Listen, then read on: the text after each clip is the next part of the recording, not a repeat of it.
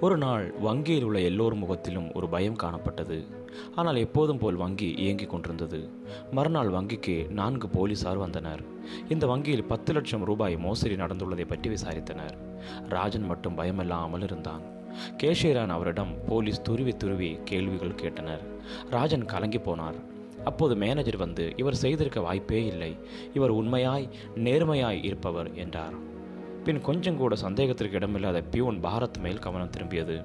கடைசியில் அவன்தான் போலி கையெழுத்து போட்டு மோசடி செய்துள்ளது தெரிய வந்தது அனைவருக்கும் தெரிந்திருந்த ராஜனின் நேர்மை அவரை காப்பாற்றியது.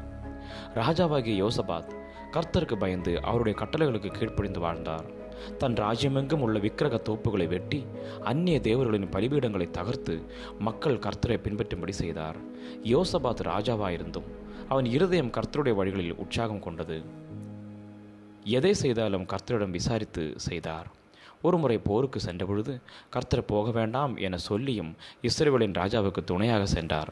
போரில் இஸ்ரேவேலின் ராஜா கொல்லப்பட்டார்.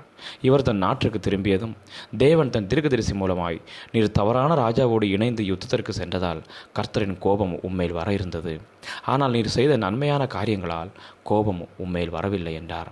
உடனே தன்னுடைய தவறை உணர்ந்து ராஜா நியாயாதிபதிகள் கர்த்தரின் கட்டளைகளின்படி நியாயம் விசாரியுங்கள் என்று சொல்லி மீண்டும் கர்த்தரின் வழியில் நடக்க தன்னை ஒப்புக் கொடுத்தார் இதன் மூலம் உத்தமனுக்கு கர்த்தர் துணை என்பதை கற்றுக்கொண்டதாக சொல்கிறார்.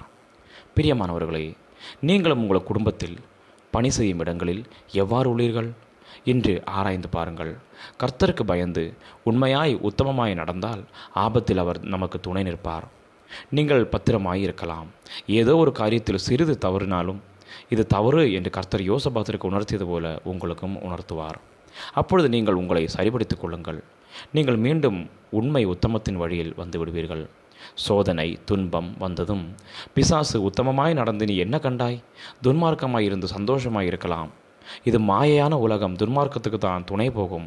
உண்மைக்கு காலம் கிடையாது பிழைக்க முடியாது என்றெல்லாம் சொல்லுவான். ஆனால் நீங்கள் அந்த வார்த்தைகளுக்கு செவிகொடாமல் தேவனிடத்தில் ஜெபித்து தைரியமாக இருக்க கற்றுக்கொள்ளுங்கள். ராஜனுக்கு மேனேஜர் சாட்சி கூறியது போல் உங்களை குறித்தும் உலகம் சாட்சி கூறட்டும். கர்த்தர் உங்களுக்கு துணை நிற்பாராக.